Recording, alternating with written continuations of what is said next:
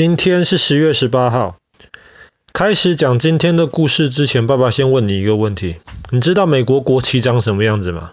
五十个星星在一个蓝色的 background，跟很多红色、白色的伞。呃，不错，你刚刚说到的重点，五十个星星。你知不知道这五十个星星那代表什么？美国每一个 state。没错，美国有五十个州，哪一个州最大？嗯，California。不是。Florida。不是。South Dakota。不是。Utah。美国最大的州叫做 Alaska，阿拉斯加。阿拉斯加。你如果把阿拉斯加看成是一个独立的国家的话，它会是全世界第十八大的国家，它比第二个大的州德州大了两倍。那我们今天要讲的故事就是阿拉斯加。其实你知不知道，阿拉斯加以前不是美国的，阿拉斯加以前是 Russia，是俄罗斯的。那在十八世纪快要结束的时候，那个时候俄罗斯的皇帝他们决定开始一个大北极探险，他们请了一些其他国家的探险家到西伯利亚，然后到北极，然后要了解一下俄罗斯北方的土地的情况。你知道北极？比方说，你知道 Bering Sea 吗？呃，白令海。你知道 Bering Strait？白令海峡。那为什么叫 Bering？因为这些就是当时俄罗斯请的一个探险家，他的名字就叫做白令。那白令先生就找到了这个白令海，找到了白令海峡，所以这些地方就是用他的名字。对。那你知不知道俄罗斯白令海峡的对面就是哪里？就是阿拉斯加，隔着白令海峡就是阿拉斯加，所以当时阿拉斯加被这个大北极探险找到了，然后俄罗斯又没有在阿拉斯加找到其他人宣称拥有这个土地，那么理所当然，他们就把这个地方占领了下来，阿拉斯加就变成了俄罗斯的一个殖民地。但是你知道阿拉斯加那个地方很冷很冷。然后是有 tundra，permafrost。没错，而且那个地方在那个时候，从俄罗斯人的角度来看，除了冰之外什么都没有。然后既然是俄罗斯的土地了，可是因为它在美洲大陆上，那个时候俄罗斯还得派士兵在那边防守。那么在那边的士兵都很痛苦啊，因为那个地方太冷了，非常非常冷，然后离俄罗斯本土又很远很远，所以俄罗斯的老百姓后来都觉得这是一个麻烦多过好处的一个地方。阿拉斯加这个地方发生最大的转变的原因，其实离它很远很远，其实是发生在十九世纪的克里米亚战争。克里米亚在黑海上面的那个 Crimea，克里米亚战争，俄罗斯跟英国打仗，然后俄罗斯跟英国的关系就很不好，所以在克里米亚战争俄罗斯打败了之后，他就怕。为什么？因为阿拉斯加隔壁是加拿大，加拿大那个时候是英国的殖民地，俄罗斯就怕英国进攻他的殖民地阿拉斯加。那个时候，俄罗斯就想出了一个天才的一个点子，他就说，与其被英国人进攻，那我们每年又要花这么多的钱在这边防守，不如我们把它卖给美国吧。在一八六七年的时候，俄罗斯跟当时的美国总统、美国国会就开始谈。后来美国国会绝大多数的人都支持，好，我们就跟俄罗斯把阿拉斯加买下来。所以在一八六七年的今天，十月十八号，阿拉斯加就正式的换主人了，从一个俄罗斯的一个殖民地，变成属于美国的土地。当时俄罗斯的人觉得。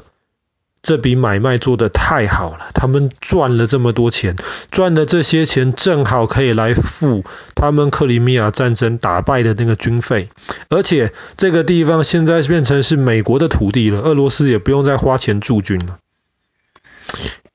美国人那个时候，特别是美国老百姓，就骂美国的国会，说你们花这么多钱买一块这么没有用、只有兵的地方做什么？可是这件事情就这么发生了。我们知道现在全世界的房价都很贵啊。那房价房子贵最大的一个原因，当然第一个是房子其实没那么多，第二个主要是地很贵，特别是好的地方地很贵。那你知道？买那个地方了。那你知道当时美国把阿拉斯加买下来的时候，你换算成今天的钱，每一平方公里 （one square meter） 大概只花了一匹。只花了这么一点点钱就把阿拉斯加买下来，买下来之后，接下来几十年，美国老百姓常常骂，觉得这笔钱丢到垃圾桶里面去了。可是很快的，在十九世纪快要结束之前，在阿拉斯加找到了一个东西，黄金。找到黄金就不一样了。我们之之前讲过加州的淘金热，所以后来在一八九九年之后就开始有阿拉斯加的淘金热。到了二十世纪的时候，在阿拉斯加找到了其他的东西，石油，还有天然气 （gas），而且找到了很多很多的矿物。而且后来美国发现阿拉斯加附近有很多很多鱼，你知道渔夫不可以乱去其他地方捕鱼的哈。那么你通常只能在自己的国家的海的范围里面捕鱼，你不可以跑到其他国家去捕鱼。那阿拉斯加现在是既然是属于美国的，美国渔夫就发现那边有好多好多鱼。而且阿拉斯加还有一个很重要的一个地方是什么？阿拉斯加在北极的边边。所以美国因为拥有阿拉斯加，美国自然也成为了跟北极有直接关系的国家。所以北极航道船，特别是美国海军的船，就可以不得通行北极海。那后来我们知道，美国跟苏联的关系越来越不好，阿拉斯加就变得更有用了。为什么？因为美国。不是防守，美国在阿拉斯加附近布了一堆雷达。那你如果今天，你如果今天要从亚洲飞到美洲来，最快的方法不是飞过太平洋，最快的方法是飞到北极，从北极再下来。为什么？因为地球不是平的一张纸。你如果是平的纸的的话，比方说你从北极飞到美国，最快的。你拉成一条直线，绝对就是经过太平洋。可是因为地球是个球面，所以最快的距离反而不是你以为的直线距离。那么到北极然后再下去。没错，那么既然要经过北极的话，美国的很多雷达就放在阿拉斯加，意思就是说，只要俄罗斯的军队有任何的动静。美国在阿拉斯加的军事基地跟雷达就可以进行反应，光这一点在冷战的时候就呕死了俄罗斯人。那除了这个之外，阿拉斯加还为美国带来很多其他的收入。为什么？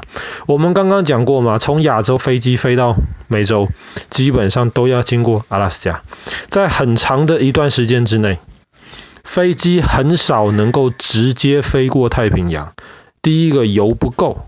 第二个就是太远了嘛，所以很多的飞机就选择在阿拉斯加转机，在阿拉斯加停下来加个油。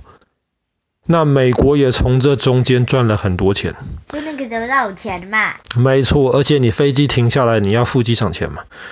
所以阿拉斯加这个地方用这么便宜的价格买下来，对于美国是稳赚不赔。那现在大家都觉得这个是有史以来做的最好的一笔生意了。可是那样子挖起来真的没有很后悔。很后悔，但是没有用啊！你的这个地已经卖了就卖了。但是阿拉斯加这个地方确实是很冷，虽然它那么大，可是其实住在上面的人很少。在阿拉斯加有一个小村庄很有名，这小村庄大概有快两百人。叫什么？叫做 Whittier。我知道 Whittier。你为什么会知道 Whittier？这之前为了一本书，就是讲的 Whittier Bay，跟我的大舅叔就是 Whittier。Whittier 这个小村庄有名在哪里？这小村庄第一很冷很冷很冷，第二因为这个小村庄很冷很冷很冷，那么民众大家彼此要交流要买东西都不方便，所以后来这个村庄盖了一个十四层楼。全村的人就都搬到一栋楼里面去了。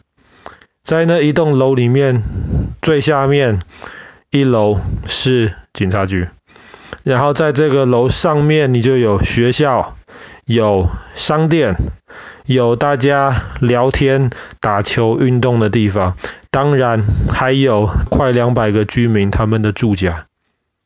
很有趣吧？全村的人都住在一栋楼上。他们可以 save building cost。哦，是啊，是啊，但是当然最主要的原因是因为如果不是这样子的话，阿拉斯加每年冷的时间太多了，那么你就只能缩在家里，你甚至没有办法到邻居家，大家去聊天，大家去晃一晃。那这个小村庄也是到过去没有多久的时间才通了隧道。通了公路，通了铁路。那在那之前，你要离开这个小村庄，要么就是要搭船，但是船只有夏天才可以嘛；要么就是要雪橇狗拉着雪橇拉过去。可是这个也是非常非常花时间的事情。所以因为阿拉斯加这个地方很冷，所以就常常有一些这种有趣的事情在这边。那住在上面的人当然是很辛苦。好啦。我们今天的故事就讲到这边了。在一八六七年的今天，俄罗斯用非常非常便宜的价格把阿拉斯加卖给了美国。